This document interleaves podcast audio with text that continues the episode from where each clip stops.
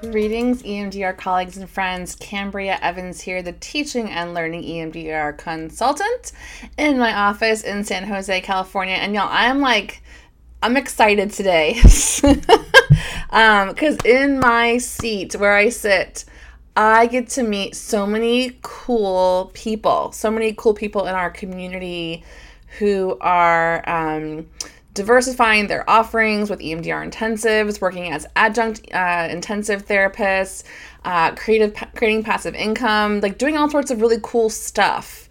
Um, and I get to work with them and talk to them, and I just think it's such a cool uh, job. I get to do this as part of my everyday work life. And I thought, you know, I feel like the things I'm hearing and learning about and these conversations with these very cool colleagues are things that all of us should be exposed to. And so I have decided to do some spotlight uh, podcasts for um, all of you to hear what your colleagues are up to when it comes to thinking like a zero disturbance EMDR business owner, uh, a zero disturbance EMDR clinician to help you figure out what are folks doing clinically that's really interesting and helping people? What are folks doing with their businesses? Because it's one thing for me to come on here and tell y'all what I'm doing and tell you about some ideas, but it's another thing for you to actually hear it and see it and feel it and believe in it and believe in yourself. My, my hope is that you can feel inspired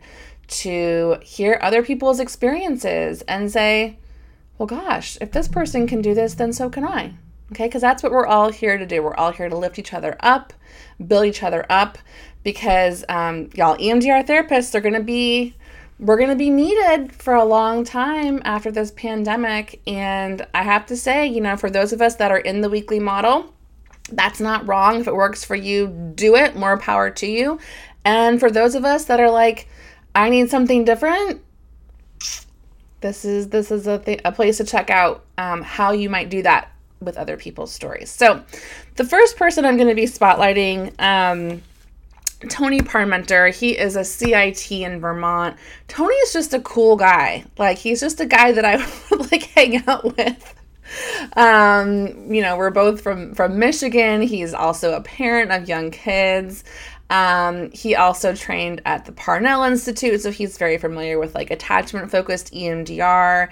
Um, and he's a veteran um, and so, you know, y'all know I'm, I'm a wife of a Marine veteran. So, um, not only am I grateful to Tony for his service and his sacrifice for our country, but he is um, had you know so many experiences supporting veterans um, with PTSD and stress management techniques. Um, he plays music.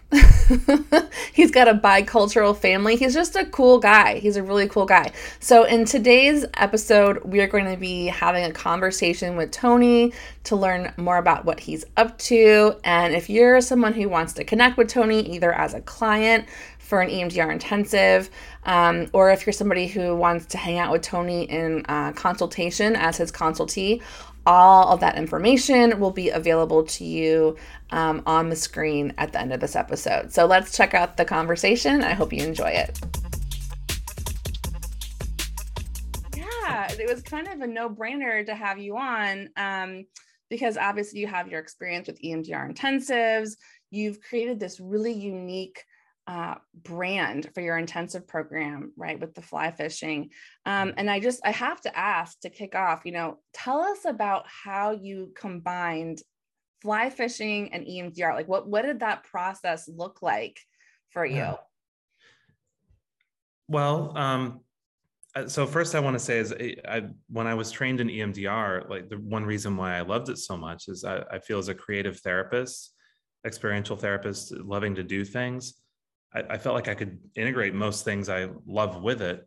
And um, when the pandemic happened and we were all stuck inside, I, the first thing that came up to my mind was like, wow, when I was fly fishing, you know, a few years prior with this treatment program that I worked with, it was really, it was really great. I, I felt lots of freedom. So I went out and bought fly fishing equipment and just, you know, as the pandemic was getting crazy, spent more and more time outside. And then I realized, wow, I'm doing BLS.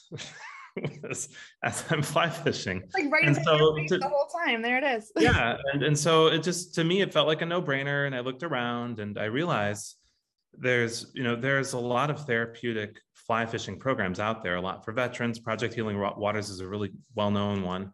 Mm-hmm. Um, but, you know, in, in my own experience with the program that I worked with, and also with all these other ones, you're really just doing fly fishing. There was no integration with any kind of therapeutic modality other than maybe knowing that you can do it mindfully. Um, and especially, you know, the program I was working in some years ago was for veterans and first responders, you know, most people struggling with PTSD, no evidence-based protocol or treatment for PTSD except you know just doing fly fishing. And so i thought this is a nice opportunity to bring two things together that are really that that work really well together that i love to do and just to see how it works. And um, so it ended up writing an article with the protocol in it. And as i was doing that realized there's really actually as far as i could tell no evidence-based nature-based protocols out there no one integrating in a formal way anyway something in nature with uh, EMDR or you know any of the other evidence-based protocols for trauma.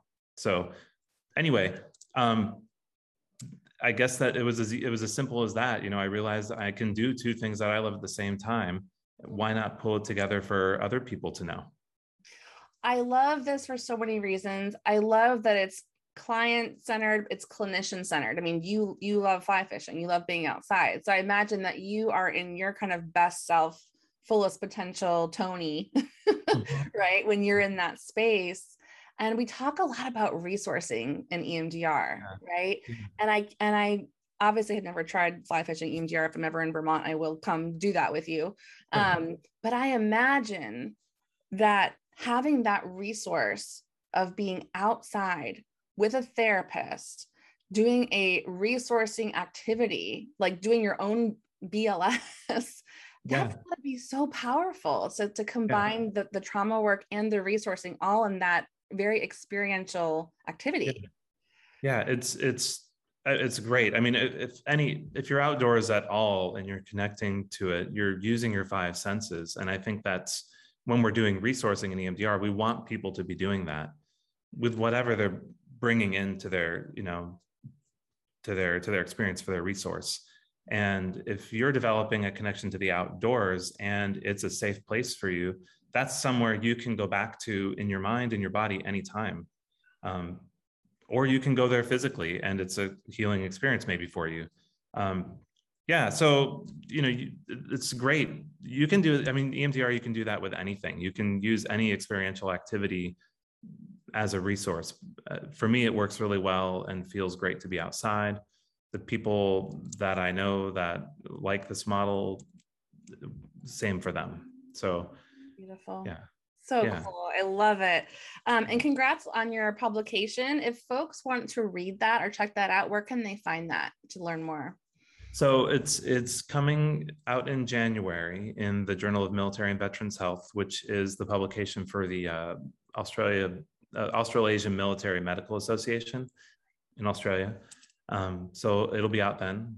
Um, and if they say it's okay when they get it all together, I'll try to put it on ResearchGate before then so people can find it. Beautiful. Very, very cool. And, you know, I'm listening to you and I'm imagining, you know, there is so much opportunity, right, for folks to do what you've done, which is to identify an outdoor activity where there's some kind of natural BLS occurring or, or could be created right? So so i'm hoping that as folks listen to you talk about that they're feeling inspired to think about right what kind of unique spin or unique brand could i think about for my own emdr practice or my own emdr intensive program? Because it sounds like there's not a lot out there in your research. I mean this is this is kind of a evolving space for us yeah. Well, you know, the more that I talk to people, you know, people will say, well, yeah, well, I, I go kayaking with my clients and the rowing is BLS, or I go hiking and the walking is BLS. So people are doing it. But I, I think as far as branding goes, if you love doing what you do, you can just make it yours and, and, let people know about it. Yeah. Beautiful. Um, Well, obviously, the world is a, a, rough place right now. And I know that as EMDR clinicians, we're all experiencing a lot of demand uh, for clients for EMDR services. Mm-hmm. Um, you know, the EMDR clinician community has had to make a lot of adjustments, you know, going virtual in a lot of spaces on different phases of COVID um, having to also just kind of cut back and modify our own practice schedules and our own lifestyles given the demands put on us with our families in COVID and things like that. Um, and so it's been really cool to see all these EMDR therapists either wanting to do EMDR intensives or you know just starting to do EMDR intensives in their practice as a different model mm-hmm. right that can serve both the client and the clinician in terms of, of lifestyle and effective treatment mm-hmm and you know part of my mission is to make sure that that feels really accessible and easy for people in our community to be able to do that to be able to set that up.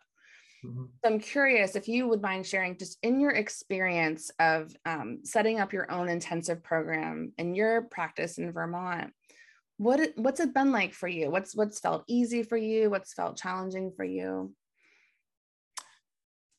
well, the easy part was just making space in my schedule for it. Um, when I started doing them, I was working full time for an agency and doing my private practice. Because I had, had never taken any time off in COVID, I had lots of sick and vacation time to take. So I just planned ahead. I'm going to take every Monday off for the next few months. I'll leave it open. And if people want to do the intensive, I'll schedule it then. If they don't, I'll go fishing or I'll spend time with my kids or I'll do something great. And it just so happened that um, the very last day of my last Monday client, I scheduled my first, on the phone with someone else, I scheduled my first intensive. And um, that person I see every few months, um, people come and some people it's a one off some people it's rolling also every few months. But i think that what helped me the most was just making space and finding freedom for that and um, rather than having to juggle things around. The challenging part has been you know finding a way to help people pay for it um, because not everyone has the means to pay out of pocket. Um, so i have been able to find a way to have to help insurance pay for a half day intensive sometimes it doesn't need a pre-auth sometimes it does and so that's that's the tricky part is is you know finding a way to get people who can pay for it or you know have means of making it work because not everyone has health insurance either right. um, but some people really are are open to finding creative ways of doing it and um, i've there's also a lot of other people that are doing intensives in different ways i do them my way. Um, some people have intensive for five days a week, and that works better for people's schedules.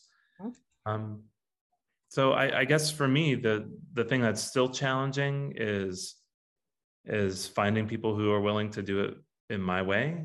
But I if if it doesn't work for people, that's fine with me. There's a lot of other folks, and I, I don't mind pointing them in the direction of other folks that I know who do intensives either. Yeah. I'm, I'm listening to you and I'm really appreciating that you have made your intensive program work for you, right? For your schedule, mm-hmm. for your lifestyle. Um, you've integrated something that gives you passion with the fly fishing. Um, mm-hmm. And I, I, think that's true. I, th- I think that, you know, before people had this idea of an intensive having to be a certain way, right? Like, like one of the things I'm trying to work on is helping people translate research to practice and helping people understand that they can customize these kind of, you know, research theoretical uh, findings and customize them to actually work for our actual life in COVID. Um, mm-hmm. And so I love that you have just said, you know, this is what works for me. I'm available on Mondays.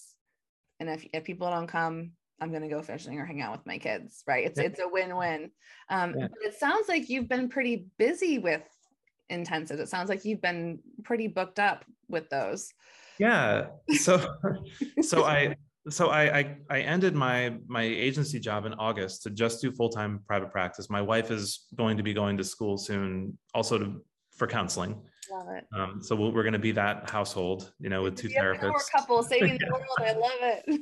yeah, and so the plan was okay. I'll take I'll, Monday will be off, and Friday will be off for me, so I can you know be with the kids or do something, and you can study. But every Monday so far has been full with intensives and so, so, i'm getting i'm getting reminded about that. And so I'm, i may have to retool my uh, my intensive schedule pretty soon but you know um, people really want to do this kind of work. And i think it fits better with a lot of people's lifestyles than doing weekly therapy especially professional folks. Um, but also just um, i think the word is out there also about how much how powerful just spending a few hours in a session can be versus coming back week to week and trying to do EMDR therapy. So people are really looking for this kind of approach. I do a lot of my intensives online too. You know. Okay, so you're offering uh, virtual and the fly fishing as well. Exactly. Yeah. That's fantastic. That's so great. And it sounds like you're seeing the effectiveness with clients having that dedicated space to, to see improvements. Um, and you're right. I mean, in our community, folks are talking about this that they're also seeing their clients get better faster, which I think, you know, if there's one thing we can do in a pandemic to feel like we have some control or agency um, or something to give, I think this is a really beautiful service to be able to offer this in a practice. Um, and I appreciate you talking about how you transition because I think that's one of the roadblocks for folks is like, okay, how do I actually start doing that? Because I'm completely full with my full-time job or my you know i have too many clients too many weekly yeah. clients yeah. yeah. i think i think it was helpful to have a vision of some kind mm-hmm. you know a little bit of a a little bit of a place that i wanted to go with it and i think that might be helpful in in designing intensives you know as you're making space kind of knowing what you want that to look like five months down the road beautiful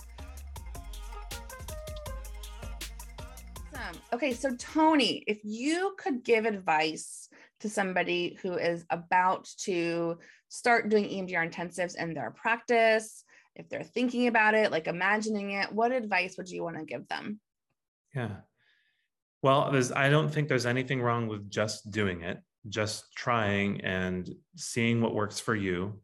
Um, I feel like that's a lot of what I do as a therapist, and maybe most of us do that. Yes.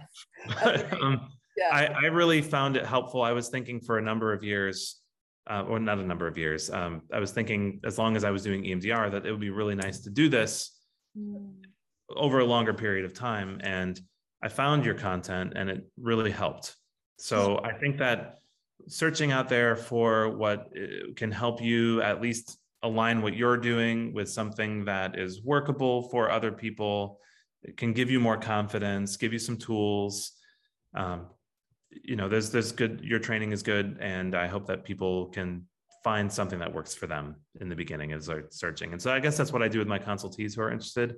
Mm. i'll show them a few different options. I love that. I love that people get i love that we as clinicians get to have choices about who we want to learn from and what we want to learn and how we want to um, customize uh, different protocols and formats and programs to make it ours. And I think that's one of the really interesting things that's happening with EMDR right now, right? Because EMDR is only 30 years old, right? EMDR yeah. is so young. Um, and it's incredible to see the evolution of like how it continues to creatively change and flex um, and and allowing us to utilize it more as clinicians, but also allowing more clients to access yeah. it in a way that makes sense for them. Yeah, EMDR is great for integrative therapists, and we should be integrating ourselves as much as possible. I love that. Maybe that's a good way to see that. Yeah. Absolutely. Yeah. Beautiful. Well, you know, we've talked a little bit about branding, about how you were able to identify something that you love and how you've incorporated that into your practice, into your intensive program. Um, what advice do you have for folks about making the intensive program theirs? If, if they were imagining i'm going to start doing intensives right? What are kind of some variables that you'd want them to, to hold or think about when trying to make it um, authentically theirs? That's a good question. Um, that's a hard question for me to answer because i live in a rural area where um, i can't just say I work with this population and I'm that's all I'm going to work with. I'm I'm used to being a generalist. But um, I, I think if your intensives are going to be uh, successful, they're they're going to have to be fun and interesting for you. So you know definitely put your interests first in that and you can work with anybody who does who has any kind of goal as long as you're comfortable with that but you know i'd say seek the kind of client you want the kind of thing you feel you're good at and where you want to grow. Um, and and leave it at that. And your niche isn't going to be there when you start. It's probably going to form as you start doing it. Mm-hmm. that's fantastic advice. And you know i have to say that um you know people have gotten the intensive design kit um, in different countries and different states and it's been really cool to hear about people who have implemented like um, kind of you know in uh, almost like tourist destination places have they've created almost like a retreat right? So you, so you come to the beach in southern california and you have this beautiful space with massage and then you also have your emdr on the beach right? Um, so it's been really cool for me to hear about how people have taken this idea of an intensive program and, and made it theirs. And I think that you're right, that people need to feel um, passionate, they need to feel engaged, they need to feel like their kind of best self or their, their fullest potential clinician doing an intensive because it is more time, right? And I know some clinicians will go, eight hour days, right? I don't do that. I don't do more than four hours in person. I don't do more than a couple hours virtually. Um, but you know, you have to put yourself in a place of flow i think for this to be effective because it is high value service and it's and it does take energy in a different way for the clinician yeah yeah yeah it needs to, that's the thing that i learned the most um in in in my private practice but intensives helped me really plug into this is that it has to feed me no matter what um, I can't be doing doing something grueling. If I want to do something grueling, I know where to go work. Um, you know, this if, if if this is going to be the best for the people I work with, I have to really love it, and I have to feel like when I go home, I want to, uh, you know, I don't feel dead. I feel alive, and so, yeah, that's how I've designed it for myself, and that's how I operate. I love that, and I I think that message right now is so important for our community because we have been, you know, in this um, trauma therapist role with this pandemic for so long, right? And to really give our community permission to consider ourselves as part of the equation in what we're doing in terms of designing our services and our practices. I, I love that we're talking about that. And I hope people listen to that and take that permission and spread it around because it really is, I think, one of the ways we're going to sustain uh, as a community through this. Yeah. yeah. Beautiful. Yeah. Oh, well, I I love hanging out with you and talking with you. I, I appreciate the time. Um, if potential clients want to come do an intensive with you or a consultee wants to come learn from you, how can folks contact you or find you? Yeah, well, I I have uh, my website is probably the easiest way.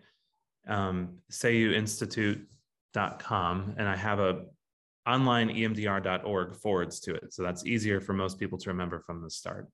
Um, I'm on Psychology Today, um, but I would say probably the website is easy. I have an Instagram page. No one really has said they found me that way, but um, you can look up uh, Seiyu IHT, S E I Y U I H T on Instagram. And there's some natural things that I post, pictures of nature and whatever. it's very soothing but, um, to follow you on Instagram. It's very soothing to see. Oh, thanks. Yeah. yeah. Um, but the, the website's probably the easiest way. And the easiest way for people to find that is onlineemdr.org. Um, I have a profile on EMDRIA. Um, I have a profile on the Parnell Institute's website. Um, if you Google Tony Parmenter, you'll find some way to reach me. Yeah. Awesome. Beautiful. Yeah. And we'll we'll put all your info um, when we post this video, we'll put all your info up for folks to try to find you. Very fun. Thanks. All right. Well, thanks for hanging with me. It's good to to visit with you and learn about your experiences with intensives. Yeah, thank you. It's always fun to talk to you. I just appreciate you making time and wanting me to be here. Absolutely. Again, I want to say a big thank you to Tony Parmenter for hanging out with me and talking about how he has integrated therapeutic fly fishing with EMDR and more about his uh, EMDR intensive journey. Like I said at the beginning, all of Tony's contact information will be available for you if you'd like to work with him, either as a client or an EMDR consultee. So, y'all, thanks for hanging with us during this kind of special spotlight episode. If you are somebody who has designed your practice a little differently, Maybe you bought one of uh, our EMDR intensive design kit. Maybe you've gotten the practice design kit. Whatever zero disturbance experience you've had, if you are like, I want to share this, maybe it wasn't pretty, the transition, whatever it is, whatever you've created, whatever you're creating, I would love to get a chance to talk with you about your journey, what you've learned, in the hopes that we can together uh, educate and inspire our community. So, if you're interested in being on our Spotlight podcast, you are welcome to contact me, Cambria at CambriaEvans.com. And y'all, in the meantime, please stay safe, stay healthy. I hope you have something fun to look forward to coming up. And uh, as always, I'm rooting for your success. See you next time.